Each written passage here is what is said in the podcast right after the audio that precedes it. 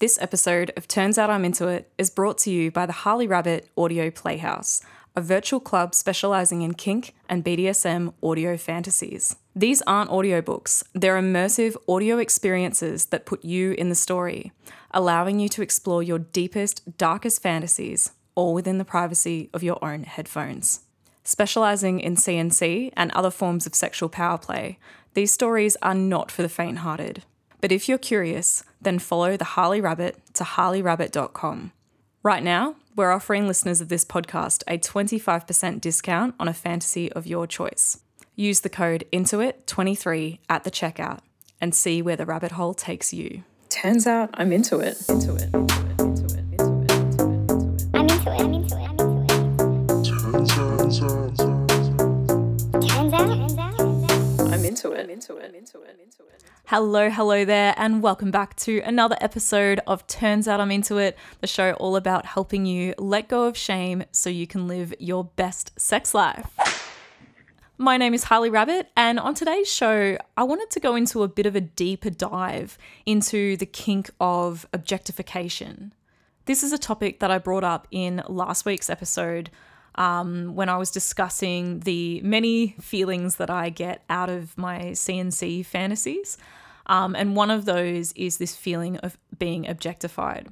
Now, I'm not going to go too deep into my feelings in today's episode. If you want to hear those um, and you haven't heard last week's, I highly recommend you go back and listen to that one.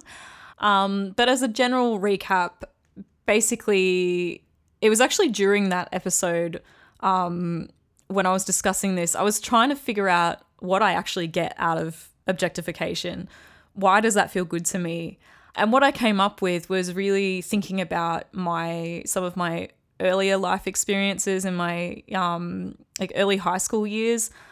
I didn't have a lot of confidence in myself. I didn't like my freckles or my small boobs. I was never skinny enough or pretty enough and just had a lot of negativity around the way I saw myself. Um, and thinking about the experience of being objectified now, um, and I mean in the right context here, like in a consensual way in the bedroom, um, that can actually feel extremely validating for me um, because it makes me feel sexy, physically sexy and desirable. I'm not being valued for who I am on the inside. I'm being valued because my body is hot and this person wants to fuck me. And that can feel really good, especially when you've got a bunch of body confidence issues. So I had a bit of a chat about this topic on FetLife and I got some really interesting responses from people. And I wanted to share those on today's show mainly because I think it's great to get some different perspectives and some different insights that can really add to this conversation. The first response I want to share was from a man um, who goes by the fet name Perverti. Now, Perverti has given me his permission to share his comments on the show, um, which I think is great because I think it's really awesome to hear this from a male perspective. Perverti wrote, I rarely receive compliments on my physical body. For most of high school, I had that quintessential athletic body for my height, yet never really heard anything encouraging or positive. As a teenager, I was extremely bashful around girls. When I entered college, I gained the attention of some girls. My college days were odd. I started to have confidence interacting with girls, yet felt insecure due to my weight. High school sports ended, and I started a sedentary lifestyle.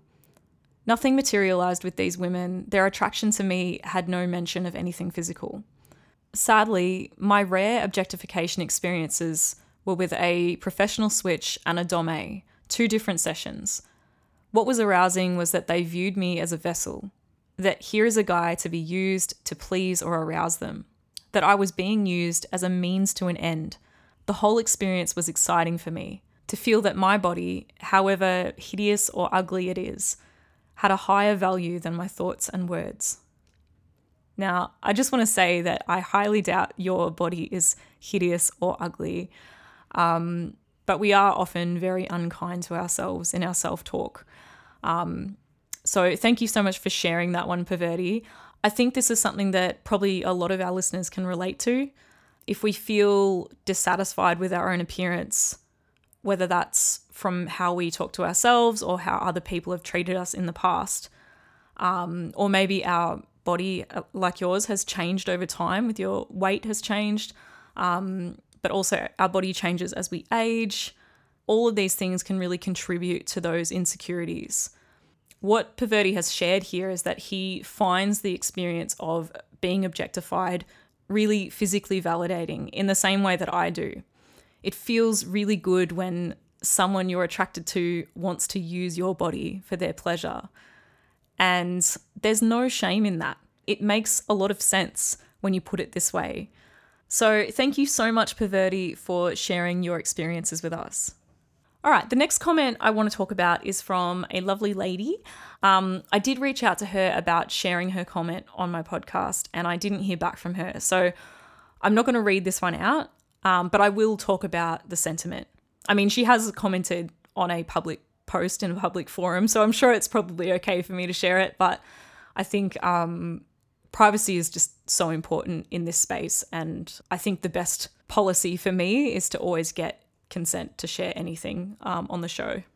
Okay, so what I really liked about her comment was that she brought up the fact that for a lot of us out there, it's really hard to take a compliment. Do you agree with that? Someone compliments you, you're kind of like, oh yeah, thanks. Moving on. And it's really easy to dismiss it as people just being polite. We tell ourselves they don't really mean it. It's wonderful how the brain works like that. If it's a criticism, we'll take that shit straight to heart. Compliment, not so much. Um, but the point this person was making was when she's objectified in the bedroom, that feels real. It feels unfiltered and genuine. She talks about having all these things that she hates about her body. But when somebody else wants them and she can see that they want them, that feels really validating. Again, it's all about that physical validation. So I can totally relate to this, and I'm guessing probably most of you can too. You know, if if you go out to dinner and someone says, "Oh, you look lovely," it's like I don't know if they're just saying that. It's just what you say, you know. But if someone's staring at my ass with a raging heart on, I'd say that's a pretty genuine compliment, right? About my physical attractiveness. It's pretty hard for my little brain gremlins to dispute that one. All right, so the last one I want to share is from NQ Silverback, and we've actually met at a couple of the Townsville night munches here. He wrote, I think for me, the objectification kink works both ways. On one hand, it's liberating and just damn nice to feel wanted purely for your physical attributes, such as they are. And then, as the objectifier, it's the chance to simply find pleasure for yourself without any need to dilute that time with worrying about others' needs. As first and foremost a pleaser, the chance to focus inwardly and just indulge is a great recharge device, at least for me. I love this comment. And obviously, this really adds a lot to this discussion because he is talking about this from both sides from feeling that sense of validation as the, the person being objectified, but also how it feels to be the one doing the objectifying. Now, I am definitely not a Dom, but I feel like I can relate to what he's trying to say here in the feeling that I get from being restrained. So, as I've said on this show previously, when I am restrained, that can feel like it's taking all the pressure off, all the all the responsibility off my shoulders. And that can make me feel quite free. I can relax into it and enjoy myself. Now, a Dom wouldn't get that feeling from being restrained, unless, of course, he or she has a switch side. Um, so it's really interesting for me to hear such a similar feeling being described from a completely different scenario. But it makes total sense. If you know that your partner enjoys objectification, that means you can just relax and enjoy yourself without having to worry about their needs so much. Anyway, we always have to worry a little bit. Slade has described this exact same feeling um, when we play together in this way. He talks about it again, it, it taking a lot of the pressure off when he knows I'm into being objectified. So he can just relax and do what he wants and focus on his own pleasure, knowing that I'm completely into that. All right, so there you go. There's some very different perspectives on one very fun kink. I think this one is particularly interesting because objectification for a lot of people, I think carries a lot of negative connotations. So if it is something that you enjoy or that your partner has expressed they might enjoy, um, that can bring up a lot of shame if you don't understand where those feelings are coming from. So, if that's the case for you, I really hope that this conversation has helped you understand yourself better um, and become a lot more comfortable with that kink. All right, so we've still got a little bit of time left in today's episode, so I might um, dive into a bit of a different topic for a moment here. On last week's episode, I gave you guys a little bit of homework. Um, I was asking you to have a think about what some of your core desires might be. What are some of the things you want to feel during sex? And one of the ways you can explore this is to have a think about some of the movies that you've watched that have had particularly sexy scenes in them. Or I should say, scenes that you have found particularly sexy. In last week's episode, I talked about a very raunchy scene in the movie Swordfish, um, which was one that came to mind for me.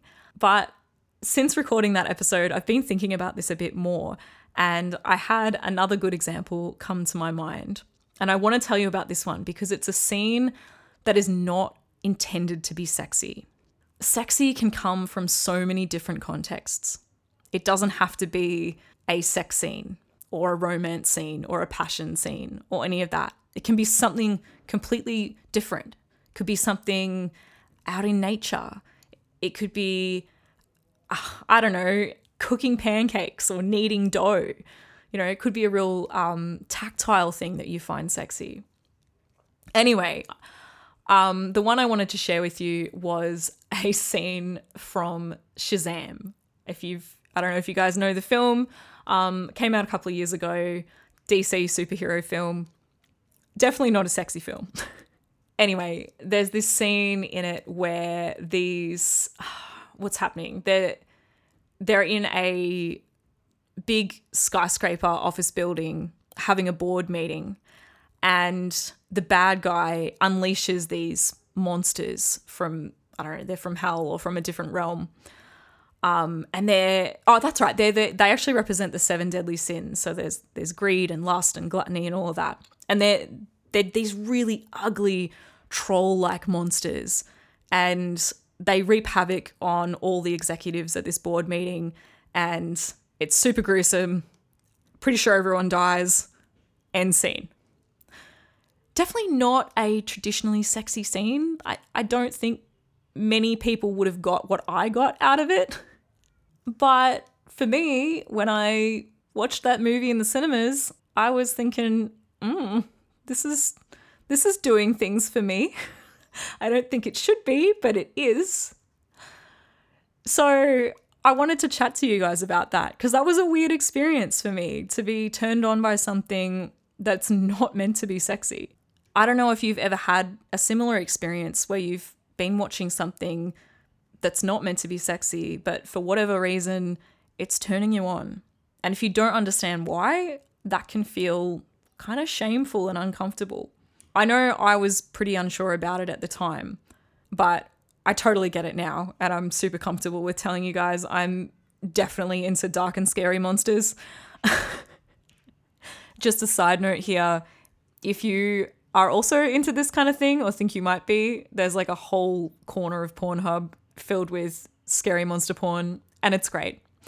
Um, but being into this sort of stuff is definitely something that lies outside of what's considered to be normal. Right?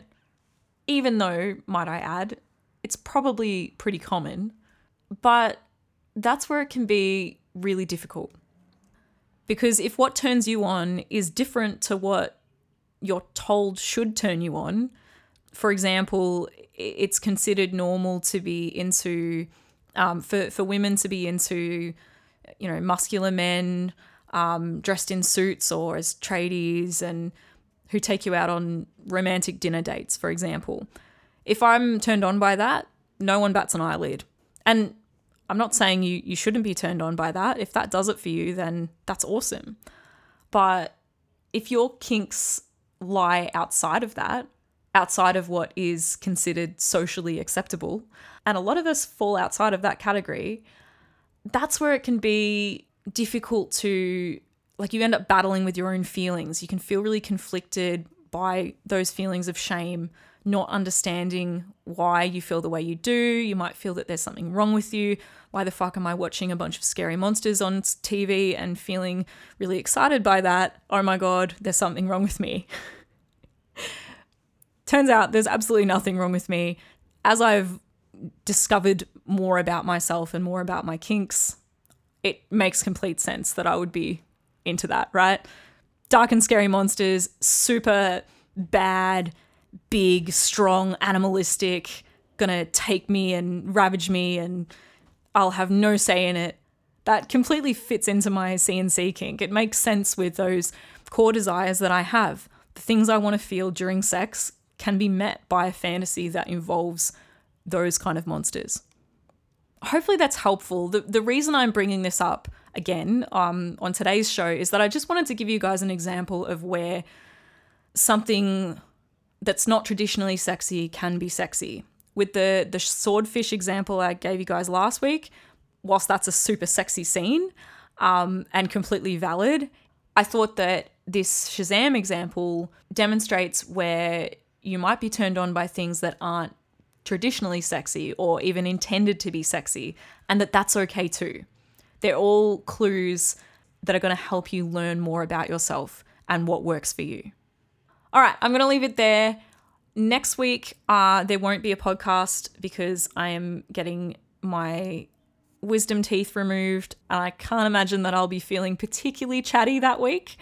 Um, I was going to try and record two this week, but eh, life is hectic, so it didn't happen. Um, so I'll catch you guys again in two weeks' time in the meantime, send me lots of love and well wishes because I'm probably going to be feeling super anxious um, over the next few days and probably pretty sore for the next few days after that. Um, so I'd appreciate your your good vibes and support. And yeah, I'll catch you in two weeks' time. Till then, play safe, have fun, and I will talk to you soon. Bye. Turns out I'm into it. Into it. Into it. Thanks for listening to Turns Out I'm Into It. If you've enjoyed this episode, please remember to hit subscribe and leave a rating and review. This will help other people just like you to find this podcast. If you have any comments or questions, you can reach out to me on FetLife or through the Harley Rabbit website. My name on Fet is Harley Rabbit, or one word, or you can message me direct through the website. Go to harleyrabbit.com forward slash podcast. I hope you've enjoyed listening to the show. I will be back soon with another episode exploring the wonderful world of kink.